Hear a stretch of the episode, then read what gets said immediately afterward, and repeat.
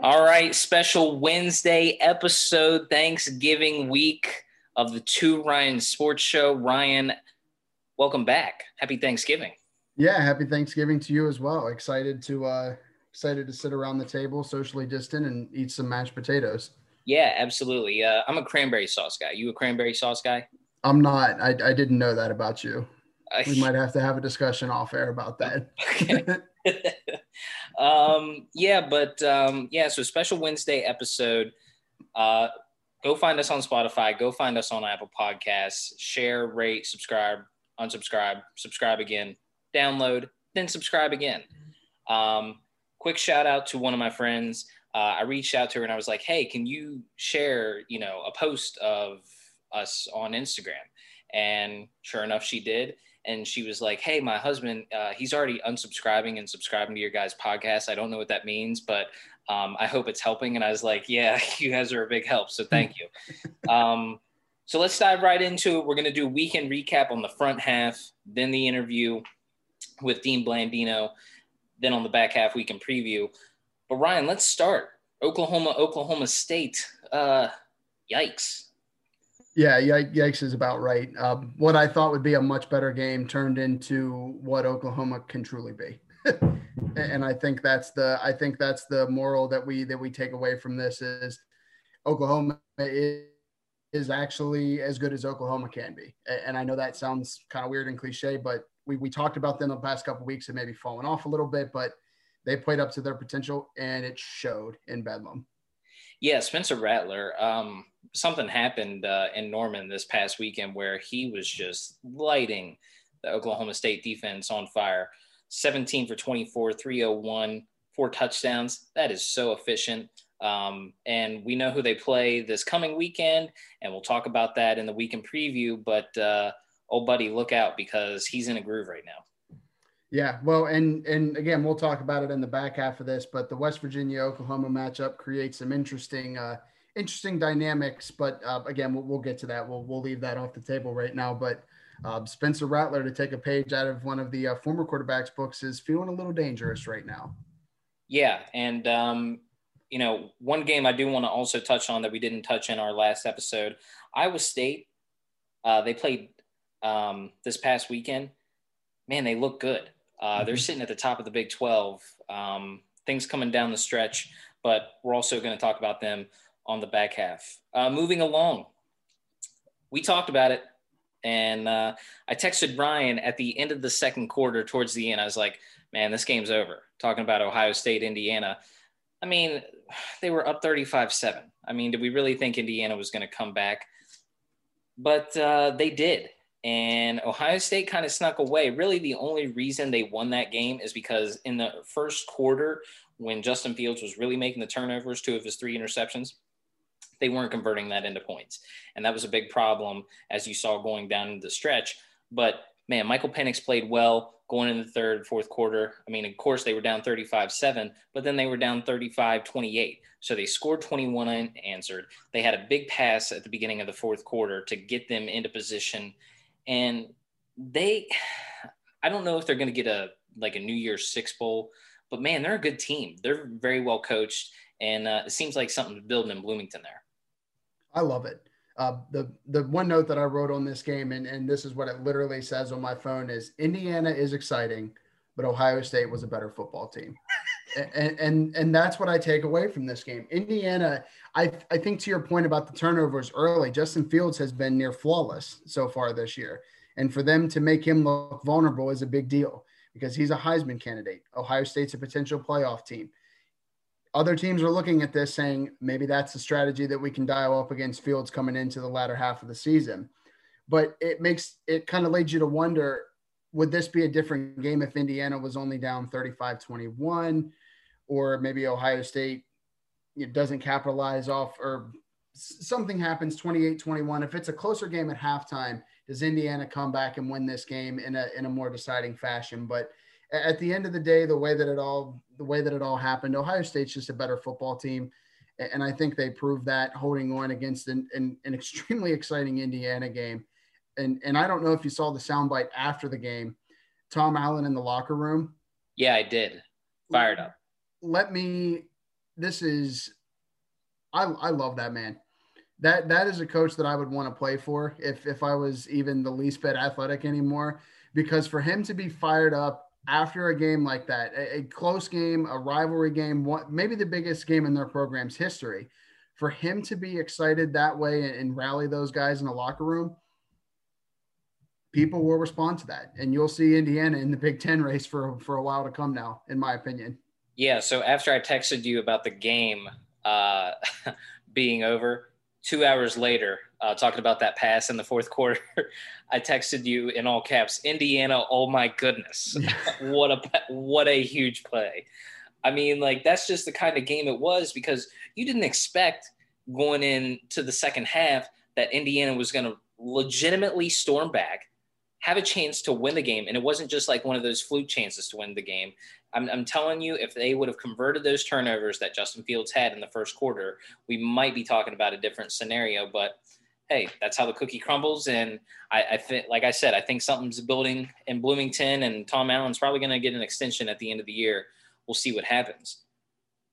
But sticking with the Big Ten, Remind me real quick before we move sure. on to the next game. The receiver, uh, Ty Fryfogle for Indiana. Uh, yeah.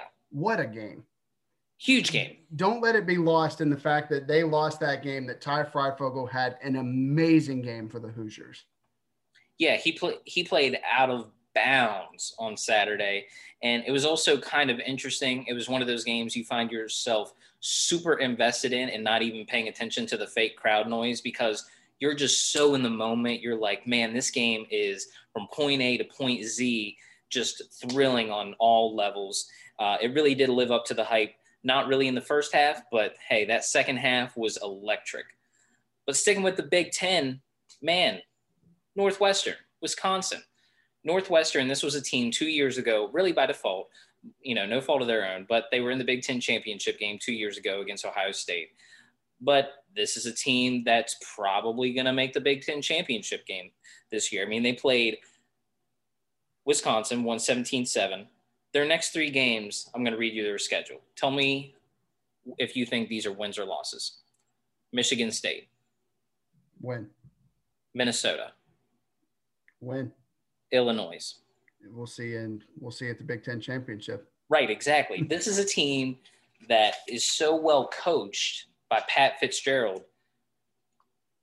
Would you be surprised if they got to Indy and they beat Ohio State? I don't think you would, right? They can play with them. And what they did on Saturday, watching that game, was they beat Wisconsin at their own game, controlling the line of scrimmage, winning those battles, and winning the battle up front. That's how you have to beat a great team like Wisconsin and a big team like Wisconsin. Northwestern did it and, that's what's going to carry them. Now it'll it'll be a little bit different of a game when you play Ohio State and there's more explosive athletes and there's more to think about on the edges. But winning that battle in the middle is is what it takes to win games. And clearly they proved that against Wisconsin and, and pretty much neutralized a running game in Graham Mertz that had been pretty well off the first few weeks that they that they've played. Uh, obviously, a few games canceled because of COVID, but still a, an offense that has looked good when they've been on the field. And they run the ball so well and they they play on play action so fluently, you find yourself thinking, okay, not only can this team run the ball, but like you said, they control the line of scrimmage. They play really well in the inside the eight man box. I mean, this team truly has a chance to win in Indy against Ohio State, which is pretty hard to do anyway. But they also have a chance of making the playoff. I mean, absolutely. So well, we'll we like we like ridiculous stats on this show. So one that came up at the end of the game, uh, and you might have saw it too, Ryan, was that is Northwestern's first double digit win versus a top 10 team since 1959. Say the year one more time. uh, that is their first double digit win versus a top 10 team since 1959. Okay, I wanted to make sure I heard you correctly because that's crazy. 1959. So, I mean, we are talking about a whole different world at that point where we're not watching these games on television. Yeah, I mean, like 1959. I mean, that's insane. And I do believe um, real quick before we move on from this game, uh, on ESPN on Saturday during this game, they showed Pat Fitzgerald in his linebacker uniform from 95 at least a dozen times. Look, he's a great coach. I'm sure he's a very nice guy. We get the point, though. He played linebacker, he was good, and he led him to the Rose Bowl. I get it. The old 90s jerseys are fantastic. Don't let that be lost. No, then the uh, the neck pads. Oh man, I'm a big neck pad guy. Love them. But so that was our college recap let's let's dive right into NFL because oh boy, I am fired up, Ryan, about the NFC East. You thought last week was bad? Wait till I give you my opinion here on this Philadelphia Cleveland game. Look, before we talk about the game, this is want to talk about crazy stats. Cleveland, their last 7 and 3 start 1989. This is their best 10 game start since 1994. That is ridiculous. I mean, to not have this good of a start since 1994 and 1989 was the last time you were seven and three. Look, for all the talk last year where the people were picking them to go to the Super Bowl and make the AFC championship game and yada, yada, yada. Those are the kind of things, just like the Eagles team from a couple years ago, right? When Vince Young said, this is the dream team. Those are the kind of things that really take a team out of its chemistry early on but something happened from week two to week three when Cleveland was kind of struggling a little bit. And to tell you the truth, they look a little bit better without Odell. I know that's a little bit of a crazy take considering he's one of the best receivers in the league, but they really do. They run the ball really well with Nick Chubb and Kareem Hunt. And Nick Chubb on Sunday, he had 20 carries for 114 yards. I mean, this is a very good coach team, but uh, here we go again. Philadelphia wins 21 for 35, 235 yards, two touchdowns, two picks. I mean, come on, guys. For those who are, you know, obviously not watching us on video, there were some papers flying there in disgust, and, and rightfully so.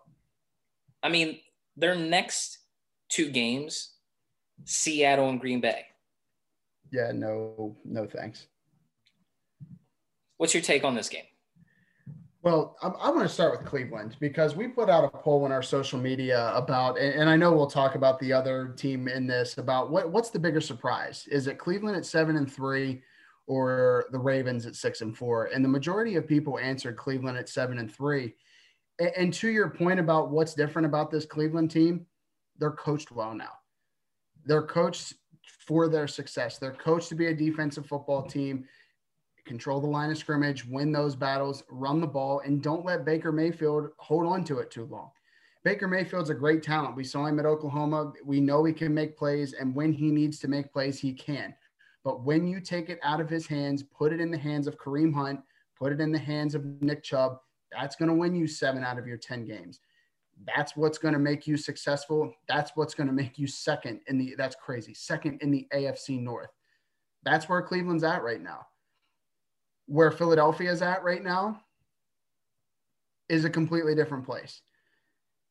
I don't know what Carson Wentz sees on a football field, and, and, and I'm certainly not an NFL quarterback. I would never claim to be. I'm, I'm never going to pretend like I played anywhere other than a small high school.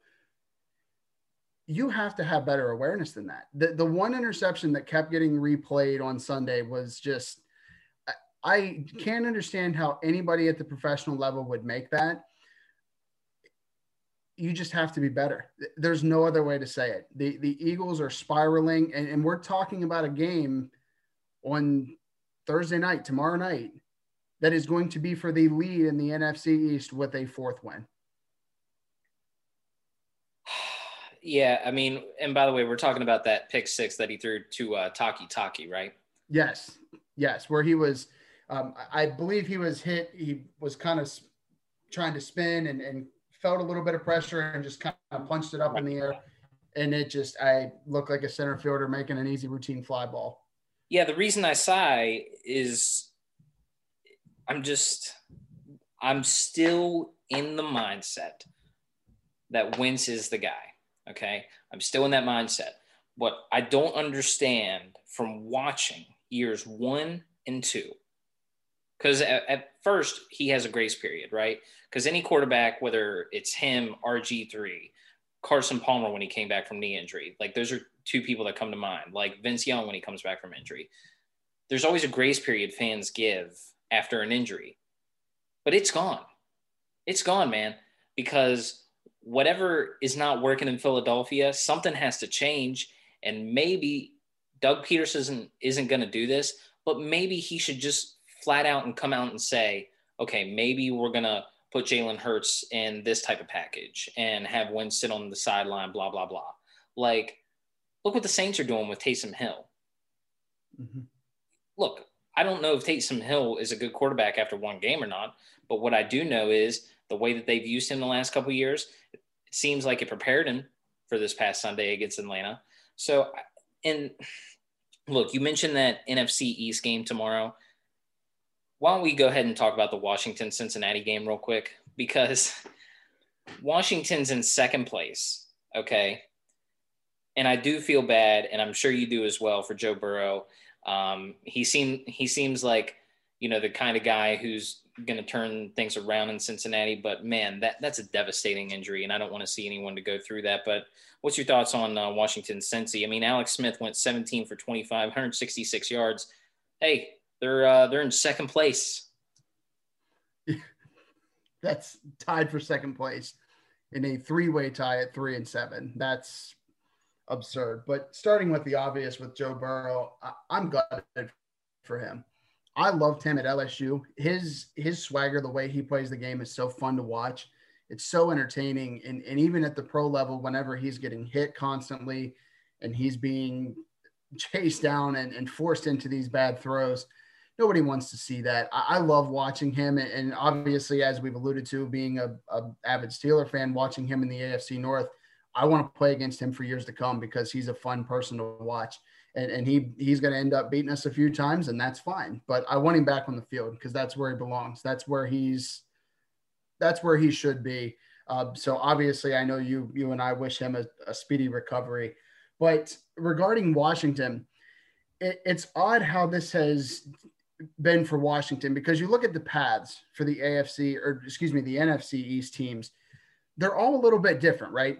nobody is nobody's really following the same path to be at three six and one or three and seven washington's was we have a guy in dwayne haskins uh, we don't really like him kyle allen oh he's hurt how about alex smith someone that we didn't even think was going to see the field this year has has brought them back into playoff contention now albeit in the worst division in football but i digress the Giants have been on a little bit better of a streak. Didn't start off well. They lose Saquon. All season's over. Nope, you're still in it. Similar with the Cowboys and losing Dak Prescott. And then the Eagles, everyone just keeps saying, well, they're a disappointment. I, I don't know what to think of this division overall because everybody is is fighting for that mediocrity. And we'll remember this forever because whoever wins this division, I don't even know if you can call it a title and people give us slack for whatever reason for ripping on the NFC East. Look, it's not just us, it's other people, and the numbers are behind it. It's the first time since the merger in 1970 where we don't have a team at least 500 or above through 10, 11 weeks in the season. Make that's no just, mistake. That's historically bad. That none of these teams would be a playoff team in any other division in the league. Wouldn't even sniff the in the hunt graphic. The only reason that these teams are all in the hunt is because they are tied for second place in the worst division where the leader is three, six, and one. That's exactly right. That's exactly right. Moving along, you talked about Baltimore a little bit ago. Woo! That was a good game on Sunday, right? Tennessee, Baltimore, Ryan Tannehill, 22 for 31, 259, two touchdowns, one interception. And you have the human wrecking ball. Maybe he's just a brick house. I don't know. 28 carries, 133 yards, one touchdown for Derrick Henry. And get this Derrick Henry is 27% against eight man in the box defenders. And he is the first player in NFL history since 1995 to score at least two overtime touchdowns. I mean, what a game on Sunday. For those that caught the end of the game, uh, you'll remember his touchdown run, or certainly you've seen it on highlights. Um, we're watching the end of the game and, and he kind of hits up through the line. He gets through his guards through the A gap and he starts to kind of bounce it back out and he sees a little bit of a clearing and it's still about 20 yards at that point. First words out of my mouth were, he's gone. because that's who Derrick Henry is. He doesn't need much room to make it. And I can't imagine coming up from a safety position in the in the third quarter, the fourth quarter, let alone overtime, when you're telling me I have to hit him more than I normally would in a scheduled game. That's the thing about Derrick Henry is somebody like that wears you out. You talk about a running game wearing people down. I couldn't imagine hitting a, a freight liner in the fourth quarter. It, it's easy to come out and hit him in the first quarter and make a statement, but he just doesn't get tired. And Ryan Tannehill played fine. Uh, his interception wasn't great. I, w- I was watching when that happened, and it wasn't a, a great pass by any stretch. But you know, again, I alluded to the poll that we did on social media. I'm going to be honest. I think the bigger surprise is the Ravens at six and four. I don't think it's the Browns at seven and three. I think it's the Ravens at six and four.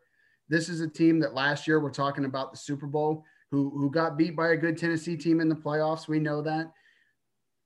I don't understand what's going on. And I understand them going 15 and one this year.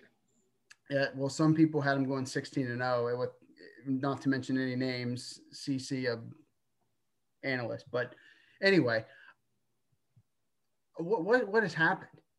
Teams have figured out Lamar Jackson. They've put the they've put that kind of spy on the run game. They know how to stop that.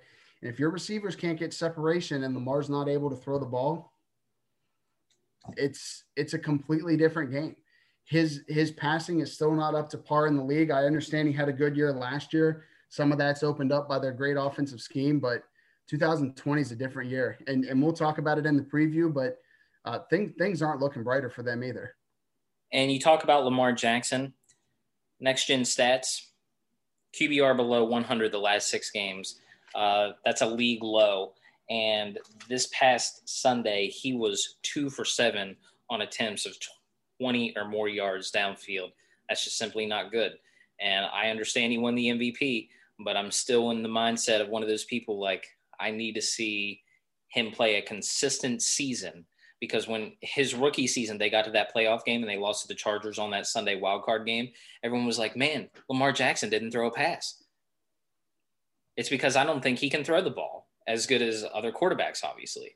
So there's a reason that he was drafted behind other quarterbacks in that draft. There was a reason that he was the 32nd pick in that draft. And and I, I don't know if that's the most glaring thing about him, but whenever I watch him play, that's the thing I notice is he's a great runner. He's a highlight reel type player, but his passing is still not up to par, and that's what he's going to have to work on. Yeah, and let's talk about some other AFC teams. Look, we didn't talk about it on the weekend preview, but man, right behind that Tennessee Baltimore game, Whew, what a game on uh, the 425 slot with Joe and Troy and uh, Aaron Rodgers in uh, Indianapolis. Look, I, I, don't, I don't know if Indianapolis is going to make the playoffs.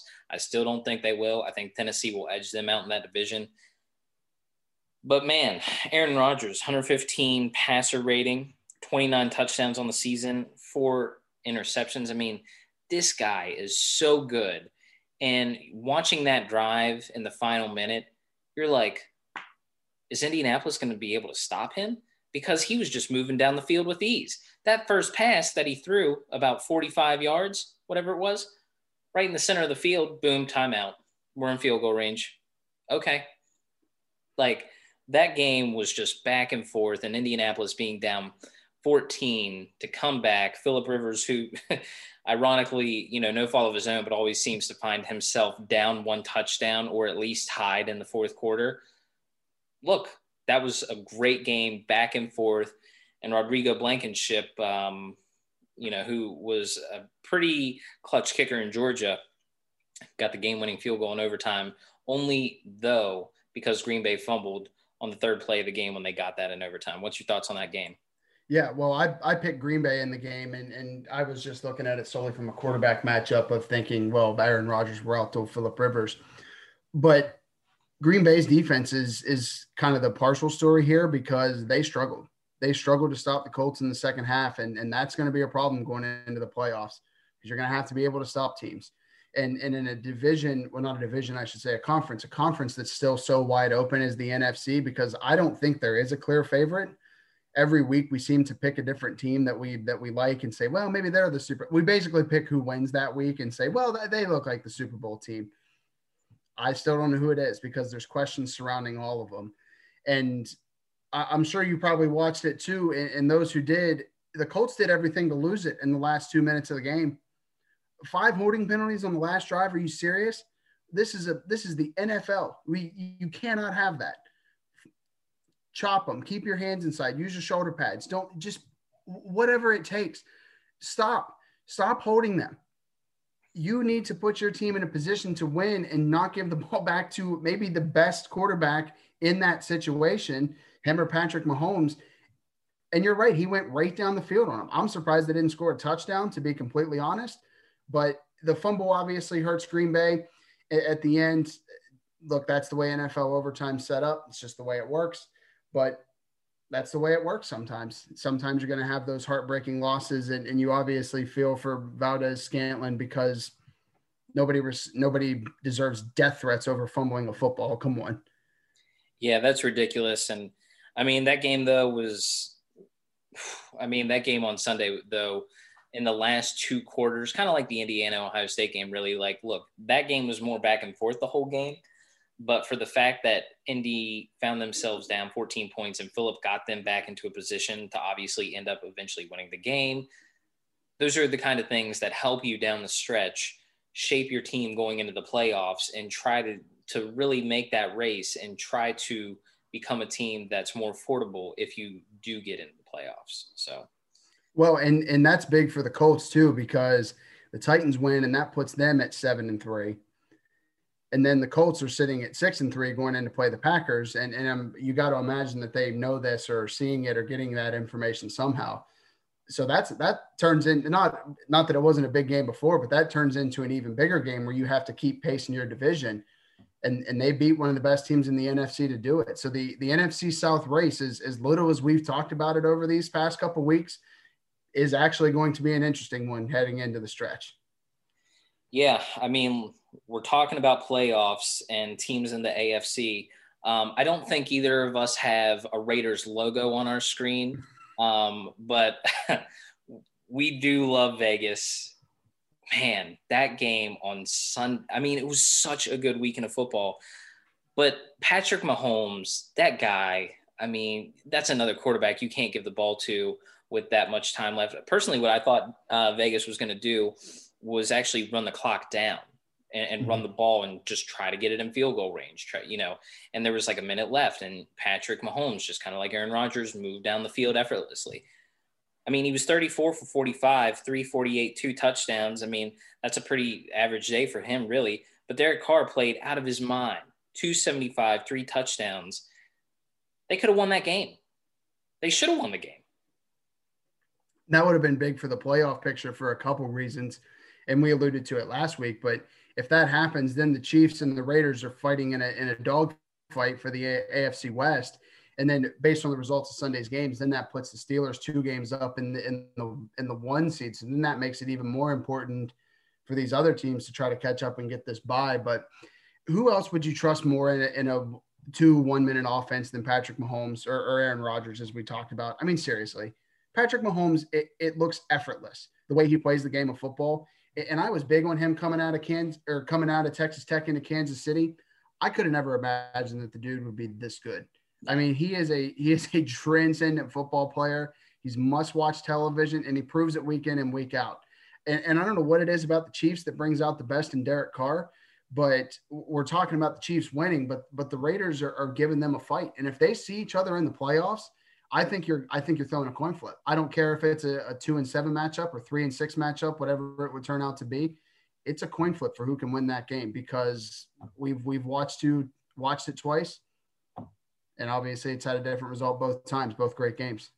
Those have been two of the best out of the like five games so far this season. Both of those mm-hmm. Raiders Chiefs game. Sound me up for a third one because I mean, and I'm sure you saw the final drive. It was so effortless for him. Mm-hmm for that touchdown to Travis Kelce, And no one was around Travis when he caught that touchdown.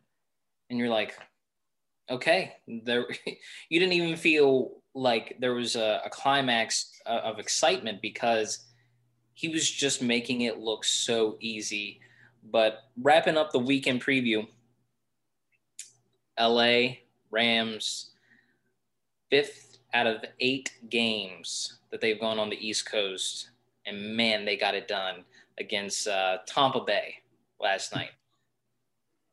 Yeah, well, again, another game that I picked wrong was was this one. I, I picked Tampa Bay, and again, I, am basing it kind of solely off quarterback play, but Jared Goff played well, and and that offense looked good, and and Tom Brady that that just doesn't feel like Tom Brady. That That is a weird thing to say as a guy who's won six Super Bowls and and had as much success as he had, but that didn't feel like Tom Brady. That last pick in the game on the last drive coming out of it, that ball, I, I'm watching it and I just feel like it just keeps floating and floating and floating right into the Rams defender's hands. I was like, who made that throw? Because that's not a guy who is maybe the best quarterback of all time. I don't know who that was. That didn't look like Tom Brady, but I, I think that's kind of the I think that's kind of the thing. As good as he's been, there have been times where he hasn't looked himself, and maybe he's still figuring out some of his new weapons. Uh, obviously, it's his first season in Tampa Bay, and guys like Antonio Brown have just gotten there. But I think the big takeaway is, is we need to put some respect on LA's name because as, as much as I've I don't I don't feel like I've dogged them, but as much as I've kind of put them on the back burner in the West, they're seven and three and in a great position to make the playoffs and a great position to compete in the NFC as a whole. Yeah, I mean, look, I'm a Tom Brady guy, but um, the the pass that he threw to Leonard Fournette, or around five minutes left in the fourth quarter, and that was Leonard's third drop of the game. You could mm-hmm. just see that it was irritating him because he comes from a place in New England, right, where he's been there for 20 years. Pretty much, he's the constant. Him and Bill, right? Players change. Chris Hogan, okay, you come in, you played lacrosse. Let's make you a, a good slot receiver. Julian Edelman, okay, let's have you do a reverse and throw me a touchdown in a divisional playoff game. Like, those are things that were constantly there. But talking about the Eagles, Vince Young, uh, like we did earlier in the show, that's what this feels like right now. It feels like they put all these pieces together, kind of like the Eagles did with Nnamdi Asomugha, Vince Young, right? Like those kind of people back in the day. And it feels like Tampa's like, okay, let's get Gronk. Uh, okay, uh, guy over here. Let's let's sign Leonard Fournette on our on our Madden team. Like that's what it feels like, and they're just piecing all these guys together. An ultimate. They didn't, have, they didn't have preseason, right? So look, I don't know how much Tom would have played in preseason anyway. He's 43 years old, but you got to have those rhythms as you develop a team especially with like how long is Tom really going to play in Tampa anyway? You know what I mean? It seems like him and Bruce get along, but it seems like the system, whatever Bruce is running, him and Byron Leftwich doesn't fit for what Tom likes to do with the line of scrimmage. And Antonio Brown, for what it's worth, I mean, he looks okay, I guess, being a year out of football, but you can't put all these guys together one year and be like, Super Bowl, like you can't do that. Right. Well, and, and Antonio Brown's only been back for what is this his third week now or something along those lines. I'm, I'm, not exactly sure, but we're talking about a guy, as you mentioned, is out of football for a year. So obviously his timing is going to be off. So uh, as good of a player as he is, those things are going to come in time.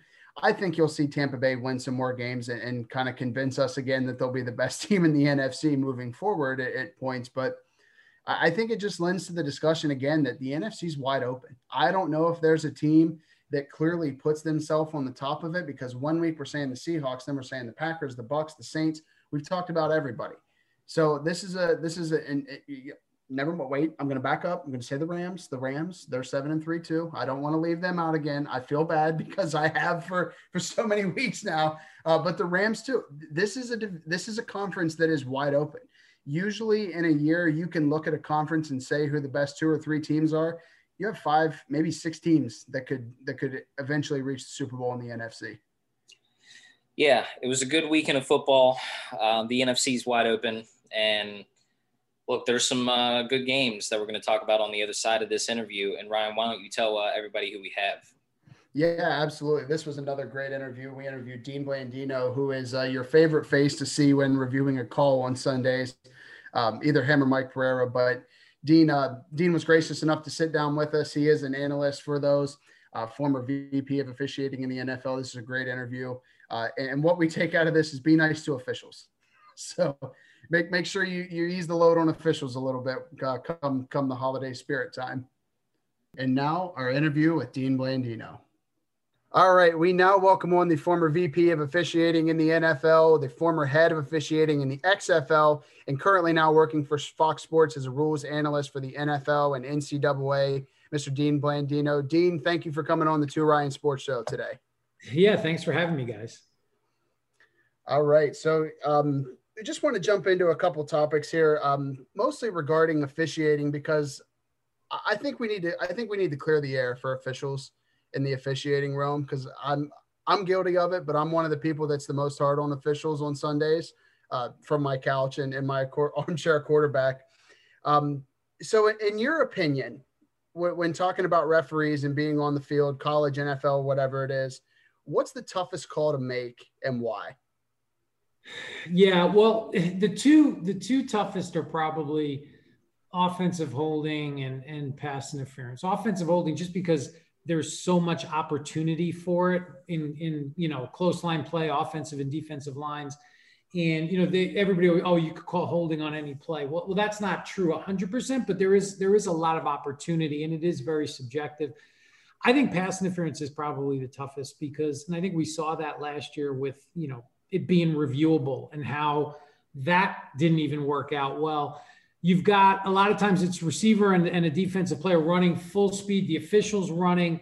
Um, the contact is it happens so quickly. The ball gets there. Is it enough to to restrict the receiver's ability to make a play on the ball? It's such a tough call, and it happens in real time. So I, I would definitely say pass interference. And and if you look at the numbers, offensive pass interference has actually been probably over the last five years. It's probably been the most missed call um, in the NFL. Yeah, I'm glad uh, you brought up holding because um, there's been 266 calls on offensive holding uh, this year. Now, obviously, we didn't have a preseason due to everything going on with COVID related, but I mean, we're week 10, so we can't really chalk that up to, you know, rust anymore. You know what I mean? What seems to be the issue where there's 266 calls on offensive holding and 264 on false starts? I mean, they seem like they're just calling that every single, you know, other play this year. Yeah, well, actually, the holding numbers are down compared to last year, and they're actually calling less holds this year. Holding typically, you'll see on average about three holding penalties a game. Um, and this year it's closer to two, but across the board, penalties are down. You mentioned no preseason. That's a big deal because not just for players and coaches, but for officials as well, because that's when you want your officials to go out and you tell them, okay, if you're not sure, throw the flag, and then we can evaluate that because the games don't count. And, and, and it's a great opportunity to kind of set the bar. This year, we didn't have any of that. So it's like week one, we're going, it all counts. And I think the officiating department really made it an emphasis to, to not call as many fouls, keep it clear and obvious. So the game, you know, tends to flow better that way. Um, false starts is you you know those are fouls that you have to call when when it when they happen. You know, if a receiver flinches or the left guard moves, you can't really ignore that. So that that's kind of it, it is what it is. Whatever whatever fouls are there, you got to call. But um, I think the, the numbers are actually down this year, and that's um, I think that's better for the flow of the game. I'm not sure if it's better overall for the just the fairness of the game, though. Well, it's it's interesting you bring that up because I think with the preseason, obviously that gives everybody the opportunity to be in sync, and and I'm sure it's tough for officials with COVID regulations and, and everything in, in that scenario this year too. Um, but again, as I mentioned, uh, fans are tough on referees, especially on social media. Everyone's a everyone's a keyboard warrior. What what's the review process for officials like? Because everybody everybody kind of jumps in and says, "Oh, they need to fire this person. They need to fire that back judge." But I, I'm sure that's not the case. So, what's that kind of look like on a behind the scenes perspective? Yeah, and I think that's what a lot of people don't understand is how much scrutiny the officials are under. Not just right you talk about fans and social media and coaches and players, the stuff we see on on game day, it's it's the internal evaluation that they go through. It's it's I don't know if there's another profession. I'm sure maybe, you know, like airline pilots and things like that that where you're talking about life and death, but I don't think there's another profession that has the type of evaluation that officials go through. They get evaluated on every call of every game Every play is looked at. They get a graded report by crew each week. Those grades accumulate. And, and then at the end of the year, the, the officials that grade out the highest get postseason games. The officials that grade out the lowest don't get postseason games. And, and if they're you know, if they're in that lower tier for multiple seasons, they get let go. So again, imagine just working, you know, whatever whatever you do for a profession, you have instant replay immediately. You make a decision and it gets reviewed immediately. You get people yelling at you, and then at the end of the day, you get a report. Here's everything you did right, and here's everything you did wrong. I mean, that's what officials, whether it's NFL, college, other sports, that's what they're going through. So, so there's definitely accountability. Well, and I, we see the memes of like Belichick yelling at the official in, in this past week, and I mean, it, it's funny, but that is another person that's being yelled at doing their job on a football field or, you know, regardless of where they're at. and that's the biggest thing. And we always talk about, um, and even with our with our announcers at Fox Sports, is just being aware of the language you use because you hear you hear Troy Aikman or Joe Buck or or anyone else, Chris Collinsworth, badmouth the officials in kind of a disrespectful way, that trickles down. And we have so many young officials that are working, you know, Pop Warner, you know, Little League baseball or or Pee Wee football, and you get fans, you know, parents, coaches that feel like it's okay just to to really you know be abusive verbally to these and it's it's like and a lot of times these are like 15 16 year old kids and they say I'm not going back. Why, why am I going to go back and officiate when I'm getting yelled at by adults? And there's a real problem at the lower levels of just getting people that want to get into officiating. I umpired minor or little league games here in West Virginia for a yeah. while, and I mean, sometimes you question if it's worth twenty dollars a game. Yeah, when, exactly. when the, when the cops are called, I'm like, I'm not in this anymore. No, I agree. It's crazy. Uh, one thing I want to uh, touch on though, because you know, officials do handle so much scrutiny every single week, you know, whether it's making the right call or the wrong call. Last year, it was such a train wreck and a travesty, whatever you want to call it, the fact that you could review pass interferences and throw challenge flags. Do you think going forward that there will be something like that implemented, whether maybe it's not a challenge from a coach, but maybe it's a booth review because we're approaching that phase, I think, as we want to evolve the game where we need to take steps. But last year, it just didn't work for whatever reason.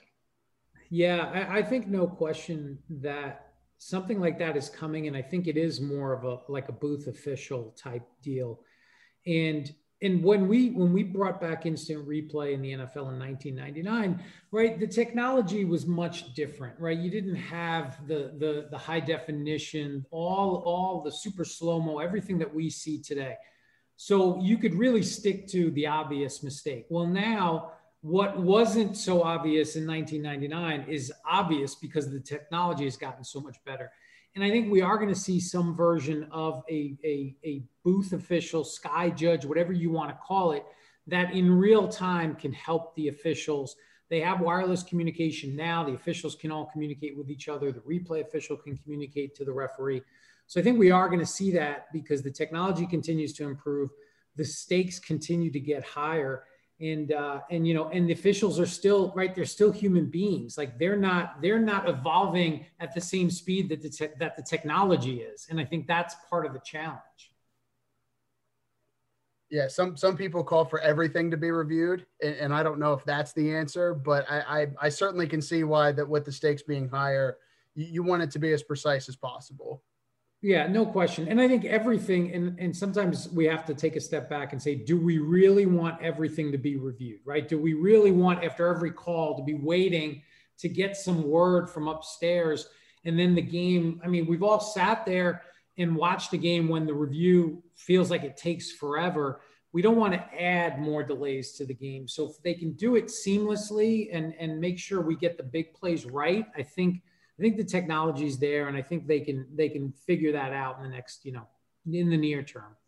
And it seemed like what it became almost last year was not so much the call being overturned, but what's the judgment? You know what I mean? What who's making the call? Like because the ref throws the flag, the coach throws the challenge flag, and it just there it was so much judgment, and you know it was so hard to get overturned. Yeah, I mean that was the that was the problem, and we had talked about it when I was at the NFL with the competition committee, and they were always hesitant to open up those really subjective calls like pass interference to replay, because replay, when you think about it, it was meant to deal with objective things. The ball hit the ground, the foot stepped on the sideline, the knee touched the ground. Whereas pass interference, it's not, it's subjective. Like there may be contact, but is there enough contact to, to throw a flag? And I think that's what we saw with, with it being reviewable. And, and to your point, the standard seemed to like move from week to week. It was real high. You know, there, there were calls that you thought, oh man, this has to be pass interference. And it, and they didn't make it a foul. And then it kind of moved later in the season and the bar got lowered and they never could find a consistent, you know, standard. And I think that was one of the big issues with it. Yeah, interesting. Well, I mean, I'm I'm glad to know that there there may be something in the future, but obviously we we rely on humans, and human error is a real thing. So, uh, one one other question for you from from my side here. Um, obviously, you're with the XFL. I'm interested to know if you think any of those rule differences will ever make their way to the NFL because people liked the people loved the kickoff rule. Uh, I think some folks were in favor of the one point, two point, three point conversions. Um, but but with the differences, do you see any of those coming to the NFL anytime soon? Yeah, you know, I don't know, and and that was such a, a, great experience for me. And all you know, the the rules innovations were really great for the XFL and the kickoff. I think the kickoff probably has the best chance because there's a lot of people around the NFL that that want the kickoff to stay in the game, but understand that that it does have a higher rate of injury, especially head and neck injuries that returns do. So if you do get a spike in concussions, head neck injuries on kick returns, the NFL is going to have to continue to look at ways of making that, that play, you know, safer. And the, and the XFL kickoff proved that. It was a small sample size, right? Only five weeks, but 90 over 90% of the kicks were returned compared to less than 40% in the NFL. And, uh, and we didn't have any major injuries, which was which was great. So I think the kickoff absolutely has you know will be a part of the discussion going forward. I think the one, two, and the three point conversion. Um, I don't know. I mean that that's good when you start a league and you want to generate interest in scoring. I think the NFL, obviously being more established, um, college football being more established, they like the you know the one point and then the two point try. Uh, but I definitely think the kickoff has has a chance at some point. We're, we're certainly not looking to bring back the scrum from 2001 XFL. No, that definitely not. uh, so Dean, you also do college games, uh, you know, Fox, Fox Sports One on Saturdays. Um, I love watching college football. I love, you know, when you give your opinion on the calls, you know, during games. The targeting rule, um, it, it, feels just kind of like the pass interference from last year, where you know you can challenge uh, in the NFL. But the targeting rule seems to be almost a point where now, when they go to the booth and review it, uh, the kid's automatically ejected from the game. And I feel like that's been the case uh, all season long. And I feel like there hasn't really been any leadway in changing that rule where, you know, maybe let's not eject him for the whole game. Maybe let's only do it for a quarter or a half because, and sometimes they get suspended next games. Do you see that rule changing anytime soon? Um, yeah, there's definitely been discussions. And I know coaches, the coaches are in favor of a lesser foul, you know, kind of like, you take the you know basketball flagrant one and flagrant two right? So so they're in favor of a concept like that where the really egregious one is is a disqualification. The one that maybe isn't that egregious would be uh, you know just a 15 yard penalty. Um, the, the issue with that though is sometimes if you if you add another layer for the on-field official you can create you know less consistency. And and and you're always just human nature you're always going to default to the lesser of the two. So we probably probably would have you know very few disqualifications when when really some should be there. I think the targeting rule it's not perfect but i think it works. You know you're seeing players adjust. You're seeing you know especially the defensive backs the safeties where maybe 10 years ago they would have gone to the head neck area. Um, they're they're lowering their target. Um, anytime you talk about disqualifying players it's a big big penalty. Um, but you know, I think I think we've made some strides with targeting, and like I said, it's not perfect, but I think they're going to continue to talk talk about it. And uh, very last thing on my end, this isn't really uh, um, so much as a question. Maybe it's more of opinion. Um, I feel like you're uh, doing the better dressing on Saturdays and Sundays uh, uh, over Mike. I can't. I wish I could take credit for that. That's just our wardrobe people. They they. I show up and it's there, and I just wear it. So I, I, honestly, I wish I could take credit for that. He's more, he's more of like he does the three piece look, and and that's I don't know, that's not my thing. So, uh, but I appreciate that. I'll make sure to tell him when I see him. Yeah, for sure. Well, Dean, we really appreciate you coming on. And, and if I've taken anything away from this, I'm going to be nicer to officials now, whether I'm at a game or on social media. Even in a short conversation, I'm definitely going to be nicer and encourage others to be too. But again, we really appreciate your time. Uh, I hope that you, all of your loved ones, everyone around just stay safe during this pandemic. Uh, but again, thank you for coming on and we appreciate your time. Thanks for having me, guys. And uh, yeah, same to you, to your families. And uh, I'd love to come back when, uh, when, when it's possible. Ryan, that was a good interview. I love Dean. I, I do think, and we mentioned it at the top of it, he has convinced me to be nice to officials. As much grief as we give them, they they are humans. So be nice to officials. Yeah, and man, all of our interviews have been good anyway, but I feel like that one was like pretty insightful into like obviously, you know, the XFL point, you know, where you ask him if any rules could translate. Mm-hmm. So yeah, another good one. But let's get into the weekend preview man, and I always love Thanksgiving football weekend. You got some Thanksgiving leftovers. You watch it on Black Friday. You got Saturday. You got Sunday. You got Monday Night Football. Man, woo. But let's get into college first before we get to the NFL. There's a real couple good ones on Friday, starting at the noon on ABC. Iowa State versus Texas. This is a big one for the Big 12 race. Yeah, this is this is crucial because looking and, and we'll look at the other uh, Big 12 game coming in here next. But talking about this game, I think you could call this one a coin flip. Ohio State has looked good this year, and, and Texas has had some of their up and downs. But really, this is a coin flip. This is going to be a great game to watch. Um, I'm not even really sure to identify what point is going to be the standout in this. I, I really think this is going to be a good game on both sides. It's two very evenly matched teams uh, one that you're going to be one, one that you are going to be in front of the TV for. I promise you that. Because I think these two teams, again, evenly matched. I, I think you're in in for a good weekend of football. Starting off with that on on your first one. You know, sticking with the Big Twelve, why don't we just uh, Ryan? I'll toss it to you for this one. WVU Oklahoma.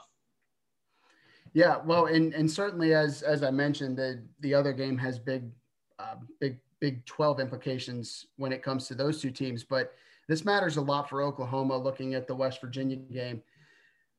West Virginia fans, now I, I think most people know that we're two West Virginia graduates, WVU grads. So we we never were in school to watch WVU beat Oklahoma. I think if it's going to happen though, I think this is a year that I would pinpoint this is a this is a year that West Virginia can do it. Um, the only thing that that stands in their way, though, is the team again that they've not been able to get over, but a team that is getting hot at the right time. We, talked about it in the first half of this show. Spencer Rattler and Oklahoma look good, and Lincoln Riley's not going to let this team fail. He knows what it takes to make this offense run, and Spencer Rattler's getting into his own. But this is a matchup of the two best defenses in the Big 12 usually two words that are not synonymous with each other is Big 12 and defense. But West Virginia and Oklahoma are the best two defenses. So I, I think you're going to see a little bit lower scoring of a game. Um, I think it's going to be Spencer Rattler coming out. And I think if you're talking a true gunslinger mentality, he can outdo Jarret Doege. But I think if West Virginia can do what they did against TCU a couple weeks ago, come out, control the clock, establish their running game, work some play action, get Doege some some receivers in space, and you got to catch balls. That's that's number two. And that I think West Virginia has a chance. I think Oklahoma is the is the better of the two teams coming into this matchup, just on paper. I think West Virginia gives them a game though. Morgantown, there's something special about Morgantown at night. So um, I'm looking forward to this one. I think this one is is going to be uh, potentially surprising. Will they be doing the 25% capacity again? Uh, I think they've lowered it. So I think it's 15 now, maybe.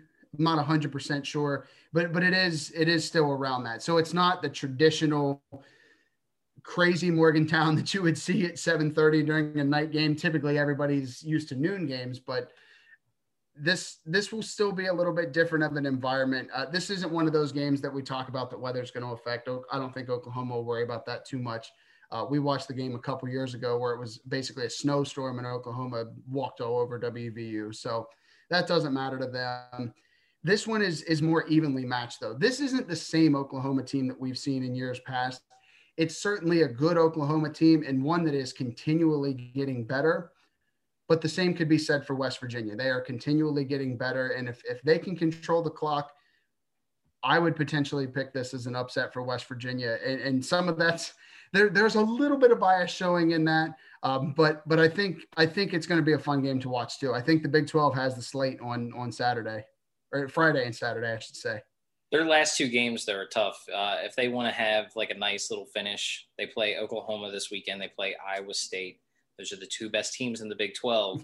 So if they want to have like a nice finish, they need to win one of these games. And really, what it would do is would spoil one of the other teams' seasons of having a you know a New Year's Six bowl. But you know, it's always fun to play that role. Well, and to get West Virginia, if if they do win one of these games, uh, let's just say they go one and one in these next two games, that'd put them at six and four, so an improvement over last year. I think that's kind of what they're playing for now because West Virginia is out of the, out of the Big 12 contention in a in a big picture, right? So it, it is to play spoiler, and West Virginia is one of those middle teams in this conference right now that can play spoiler and and can win one of these two games. Yeah, it's fun playing spoiler. It's not fun when it happens to you. West Virginia fans, cover your ears for that one. We we yeah. know all too well about that one. But the other two big games of the weekend in college, we have Notre Dame, number two ranked Notre Dame, versus top 25 in North Carolina. This is a big game, simply put, because it really shapes the ACC playoff picture because Notre Dame's probably going to play Clemson in the ACC championship game. That's most certainly going to be a playoff eliminator. However, however, only if Notre Dame loses this game. Because if let's say Notre Dame wins this and then they play Clemson and they lose that game and Clemson's, you know, still has that one loss on the record, we're probably looking at Clemson and Notre Dame in the playoffs come January. So Sam Howell, though, 2,631 passing yards. I mean, their last game, they won 59 53 against Wake Forest. Look, I'm not an Ian Book guy. I, I, think he'll be like a fourth or fifth round pick in the NFL draft this coming spring. But what's your thoughts on this game? Huge game right after the Iowa State Texas game. Don't turn your channel on ABC. Leave it there. Yeah, you're going to have a lot of good football to watch on Friday. Well, and and what I was going to mention was actually Sam Howell for North Carolina. So I, I kind of equate this one similarly to the Oklahoma West Virginia game. Notre Dame's the better team. Don't rule out North Carolina though, because if you remember that game where they played Wake Forest a couple weeks ago, and and folks that may not go back and look at the stats, Sam Howell threw for I believe it was over 550 yards, five or six touchdowns. He was slinging the ball when Wake Forest in that game. Could it happen again? I think Notre Dame's defense is better, obviously, but it's hard to ignore what he's done those last couple weeks and, and what he did in that game specifically. Don't rule out North Carolina. If you don't think that Mack Brown, a, a legendary coach of the college realm, is not going to have his guys fired up to play the number two team in the nation now, you're crazy. This is a, this is a team that is in the playoffs and and they want to play that role of spoiler. Mack Brown knows what that's like and he's going to have his guys ready to play. I I'm interested in this one solely for that fact that North Carolina has what it takes to beat Notre Dame in a in a crucial game for the Irish. Yeah, and I mean it's not just that, but North Carolina losing to Florida State, they have a chance, right, of playing upset alert because typically this is the week where you know all the rivalry games are played and there's still like a couple of them this weekend but everything's shifted around like michigan ohio state is a staple every single year at noon. No matter what you're doing you want to watch that game. It's always on saturday. It's always on thanksgiving week but everything's a little different. So for me this is probably the biggest game of the weekend for the college slate anyway.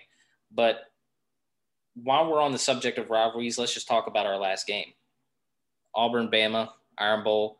I hope one day I get to go to this game because it is a, two fan bases to have a 30 for 30 documentary like they did a couple years ago, like way back, to talk about the hatred that they have for each other is like that's real. Like they legitimately do not like each other. I feel like some people in that state probably wait all single year just for the one day where they, you know, are playing Bama or they're playing Auburn to get the victory And look, it's at the, its normal 3:30 slot on CBS on Saturday. It typically every year is. The only year it was never on CBS for rivalry week was actually the year Ole Miss and Mississippi State were both ranked in the top 15, and Mississippi State was one that year with Dak Prescott.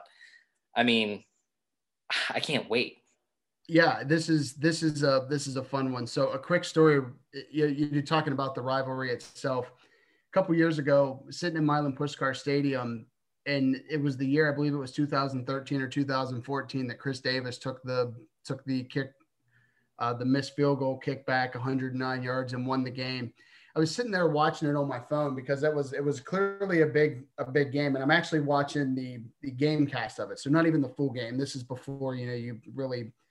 And in Milan Puskar Stadium, I don't know how many of our listeners have been in there, but you don't get good reception. So I'm watching the game cast. I'm like, oh, he missed it. Oh, he took it 109 yards. That's crazy.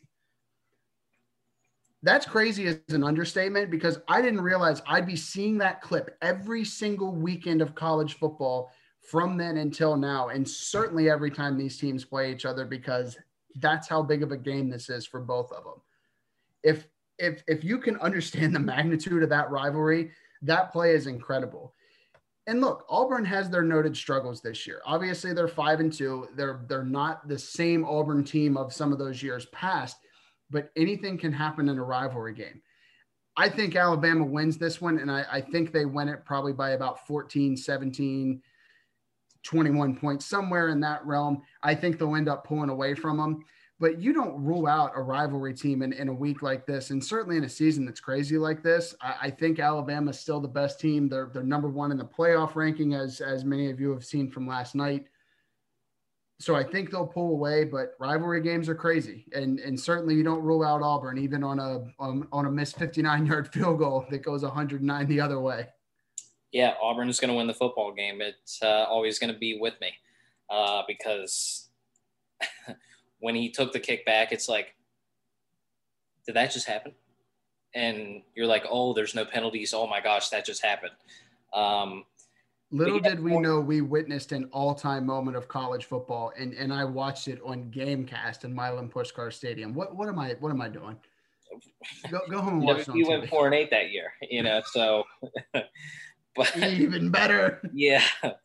Um, before we wrap up college uh, slate for the weekend, man, tough for Wisconsin. Uh, news just came in about 25 minutes ago that their third game is going to be canceled. Uh, third game this season due to COVID. Look, it's no fault of their own. This is the type of season that you know we're going to be in, but man, it sucks. It's tough for Wisconsin coming off a game like Northwestern where they could potentially right the ship against a team like Minnesota, who is not quite up to that standard.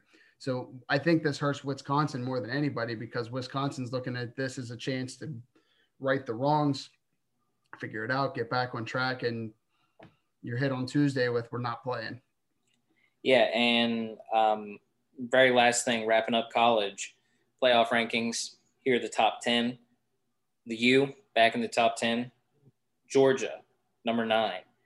Northwestern eight, Cincy Bearcats number seven, Florida number six, Texas A&M five, a little strange, uh, Ohio State number four, Clemson three, Notre Dame two, number one Bama. Do you put stock into the first week of playoff rankings? Not, not really. The, the first weekend is is always crazy because at, at this point you're talking about something that could change drastically as we alluded to just a couple minutes ago, I mean, how is this going to look different if if North Carolina beats Notre Dame? It, Notre Dame's not going to be in the top four anymore. It shuffles around. Then, of course, if Clemson beats them, they fall completely out of it in the AFC Championship, and you don't even remember that Notre Dame was really ranked. You remember who goes to the playoffs those years. So there's a lot of shuffling that could still be done. Um, my biggest takeaway from this is actually the two first teams out in Texas A&M and Florida because Texas A&M obviously is the team who beat Florida. I would watch that game again because I think Florida would beat them again in a head-to-head matchup. So I think it'll be interesting to see how that plays out coming down the stretch where one of these teams could be in there by virtue of beating Alabama potentially down the line. But again, as as I alluded to, there's clearly a lot of shuffling that will go on. There's there's no real certainty of it, but a, a lot to be had. But I, I think it's it's I, I suppose it's right for the first for the first week. And Notre Dame being two, Clemson three. We talked about it. Look, Notre Dame's never had to play a conference championship game. Uh, if they get to the point, which you know, 99% they most likely will in the ACC championship game, um, that's a playoff quarterfinal essentially. But man, Thanksgiving football, NFL, two things that go together, even when we're in a pandemic. Okay. But let's start with our Thanksgiving Day slate. Um, I guess this could be your uh, your nap time game. Houston, Detroit. Uh, you have Deshaun Watson, two, 2,883 yards. Zach Cunningham for uh, Houston, 101 tackles on the season. That is third in the NFL. Thoughts on this game? If you watch this game, watch it solely for Deshaun Watson because he is exciting no matter what. And and obviously his weapon and DeAndre Hopkins was taken away and, and that could alter the season in different, you know, different ways. But watch the game if nothing else for Deshaun Watson because he is exciting to watch. Some of the plays that he made against New England this past weekend are exciting. And he is an exciting player to watch. Now, I understand this game really doesn't mean much in, in any picture whatsoever. It's one of those formalities, has to be played. We get it if you're going to watch it, just pay attention to number four in the dark blue and red because that guy is an electric player. Um, yeah, I mean, I, I, probably won't be watching hardcore on this game, but it's it's there. That's a that's a good way of putting it. Uh, it is there. It's the CBS Nance uh, Romo game. Uh, yeah, it, it it could be the uh, Thanksgiving nap game before you you know, eat your Thanksgiving dinner or after, you know, you eat your Thanksgiving dinner, whatever it may be. Um, uh, it, it's a classic Thanksgiving nap uh, game. But this one could be in Washington and Dallas. I mean, we got two Thanksgiving nap games. Uh, Washington, Dallas, Dallas. Terry McLaurin, though, look, he's actually a pretty good wide receiver. And if it wasn't for him being in Washington, I feel like more people would pay attention to him. But he has 871 yards receiving on the season. That's really good. And look, one of my friends, I talked about it uh, a couple episodes ago, is a Dallas fan. Look, nice win against Minnesota for what it's worth. Um, but I, I can't believe that we're sitting at a spot where two, three, and seven teams – Buck and Aikman calling this game on Thursday, the winner will be in first place. It's that simple. And like my friend who is the Dallas fan, I feel like Dallas has been at the bottom of the barrel all year anyway, just the way things are going. I mean, Zeke had his first game over 100 yards. And if no one saw it, go go put it on um, YouTube, Instagram, whatever. Stephen A. Smith ran about Dallas fans the other day all time, all time rant. Look, I'm not like a big first take take guy either, but it was a great rant. And then you had that weird Skip Bayless video. I don't know if you saw that, but like him dancing to Everybody Dance Now, and he's in a Zeke Elliott jersey that he threw in the trash. It's like we got these two guys on opposite sides of the spectrum, right? And like one's tearing down Dallas, and the other's like really piping them up. I, I feel like that's Dallas fans in a nutshell what's your thoughts on a possible Thanksgiving nap game? Well, I think you gave every reason for it not to be a nap game is the fact that it's for first place in a division. Now, albeit the worst division in football, but this game actually does matter. Now, that's where it gets tricky is, is because you try to convince people that this game matters and it's hard to see it's it's weird that we're in the year 2020 and we are talking about Alex Smith as a Redskin and Andy Dalton as a Cowboy fighting for supremacy in the worst division in football. That is that is a weird statement to make, but there's there's a lot to examine in this game though, and that's that you watched the game last week um, with with Cincinnati and Washington, and and look, the football team has had their noted struggles. We're we're not going to shy away from that, but they looked a lot better defensively against the Bengals. And, and again, the Bengals aren't a, a, Showtime offense. It's not the Chiefs certainly, but the the the football team's defense looks a lot better. And if Alex Smith can continue to be what he's been in the past, which is a game manager He can get the ball to receivers when it matters. They, Okay. If they can effectively run the ball, you're talking about a first place football team. I think Washington has what it takes. They've really they've really worked it worked it back into contention. And it's it's odd that it's Alex Smith that's doing it. Certainly not a knock on Alex Smith, but I don't think in the year 2020 we would ever have considered that this man who almost lost his leg would be the quarterback who is leading a team to what could be a first place a first place standing at the end of Thanksgiving night. Yeah, uh, it's crazy that we're at this position. You know, we both understand that, like, to be in a historic, historic bad division, but it is what it is. Wrapping up uh, the Thanksgiving slate as of right now of this recording, Baltimore and Pittsburgh are still going to play, but we don't know what's going to happen with that because more players and staff tested positive for COVID today in the facility. And things look a little iffy on the game right now, but if it goes through, man, that's a fantastic game on the uh, NBC 820 game. Yeah, well, in, in a game that is is the meaning of the word desperation for Baltimore at, at this point, and and things are completely working against them. We alluded to it at the top of the show, but this is a Baltimore team now that since the Pittsburgh game has not looked the same. They have not been the same Baltimore team of past. They just lost to the Titans, takes the wind out of their sails. We called it a potential playoff elimination game.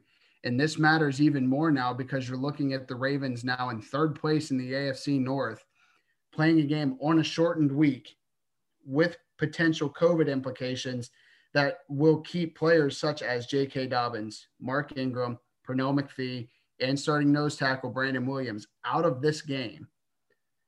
This we've said must win before. This this is must win. This is must win in all caps for Baltimore. They have everything working against them in this game. And that's why I'm going to take Pittsburgh to win this game if, if it is played. In fact, regardless of when it is. But Baltimore has to come out and, and show something because if they don't show anything in this game, they would fall to six and five. And then I think that effectively ends their chance at the playoffs. If they lose to Pittsburgh again and, and fall back out of that, I, I think you're talking about a Ravens team that, that misses the playoffs. Well, right now they're on the uh, outside looking in in general. So, I mean, they're four games back behind Pittsburgh. It is a must win. It is. But sticking with football, moving on to Sunday. Man, best game of the one o'clock slate. I don't know how this wasn't flexed to at least 425 or at least, at, you know, even the NBC game. Tennessee and Indy, seven and three teams. It's basically the game for the AFC South title this week. Um, you know, when it comes down to it. And I mean, that game is going to be massive. Derrick Henry, we've talked about him, the human wrecking ball. What's your thoughts on this game? Probably going to be the best, you know, game on one o'clock. Yeah, well, and and this is this is one of the two games I pinpoint as the games of the week, and elevated by the fact of what happened the past weekend too, right? And, and another thing that we alluded to at the top of the show, Tennessee beats the Ravens in a, a crucial game for both teams. Indy, in in my opinion, air quotes, upsets the Packers. And and you've set the stage now for a very big matchup. But this game matters in the sense that again, they're both seven and three.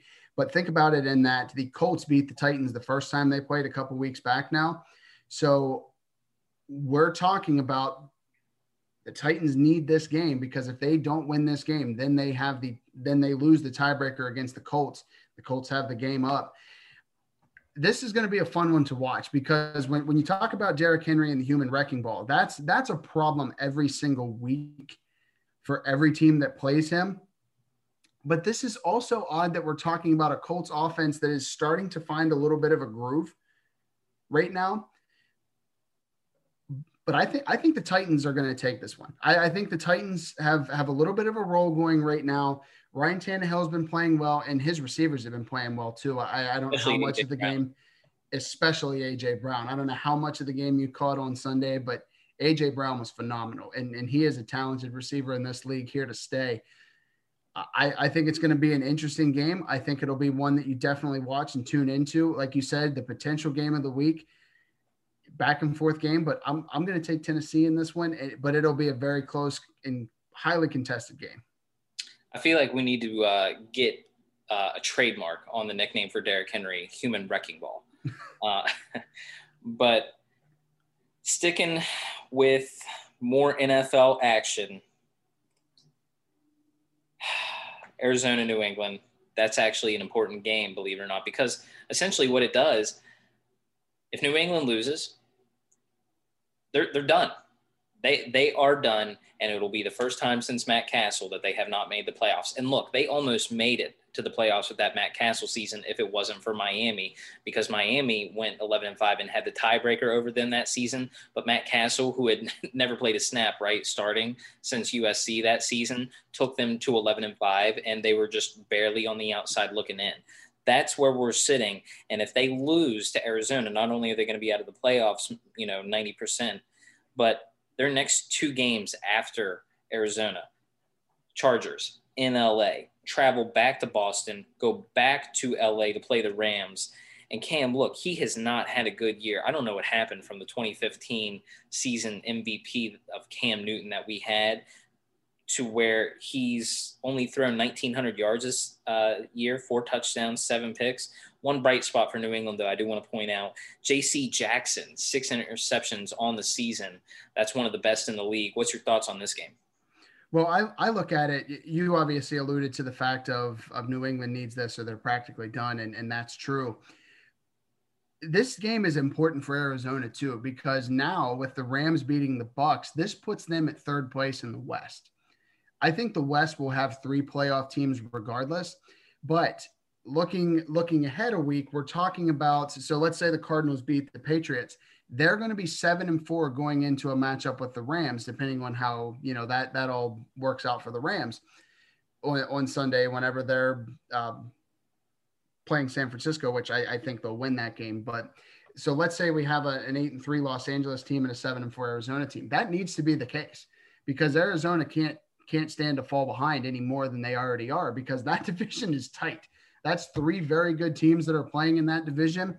And, and when you're talking about a game that matters, I think it matters more for Arizona because they're clearly in the playoff picture. The AFC is is tough to work your way in. And I think if New England was going to separate themselves in that playoff picture and continue to be in it, it would be a t- against a team like Houston. They didn't do that. Houston, a, a, a team that's had a frankly an abysmal season, beat them. This game is is Arizona's to lose. They they have to win this game. I understand that it's in New England and and that, you know, again, we talk about weather and that could potentially affect games and such, but Arizona needs this game because looking ahead the next week, they have to they have to be in contention whenever they go up against the Rams again if they want to keep pace. Yeah, I mean, and we've talked about it, you know, a couple times. We think all three teams, Arizona, LA, and Seattle, are going to make the playoffs. And you know, that win last week Seattle had against Arizona on Thursday night was huge for them in building confidence and really kind of taking control of that division. But we'll see what happens uh, going down uh, the next couple weeks. Look, I don't know who uh, makes the schedules at NFL, but someone dropped the ball on this one, Ryan. Kansas City, Tampa Bay is the 425 game. It's not a Monday nighter. It's not a Thursday nighter. It's not even the 830, you know, flexed in game. We're sitting at 425. Look, I'm happy that, you know, Nance and Romo are going to be doing the game. But uh, what's your thoughts on this game? Because, I mean, look, the Tennessee Indy game could be the best game, not just one o'clock, but the best game of the day. But then we have this Kansas City Tampa Bay game where, when you think about it, that's the reason Tom Brady did not win another Super Bowl in New England, right? We have this guy, Patrick Mahomes, aka, you know, possibly the ne- next great quarterback of all time. Look, you know, we're way ahead into the future, but that's where things look right now. And Patrick, he's having a good season. He's probably going to win the MVP again if he keeps this pace. 3,035 yards, 27 touchdowns, two picks. What's your thoughts about going into this game, four o'clock on Sunday? So this is this is the toughest game that the Buccaneers have left to play. The Buccaneers. So looking at their schedule ahead after the Chiefs, and, I know we're kind of getting our set of, ahead of ourselves here. We don't want to be fortune tellers and such, but the Buccaneers after they play the Chiefs Uh, they do have a week 13 bye, so they'll they'll be off after that week. Then their last four are against the Vikings, the Falcons, the Lions, and the Falcons.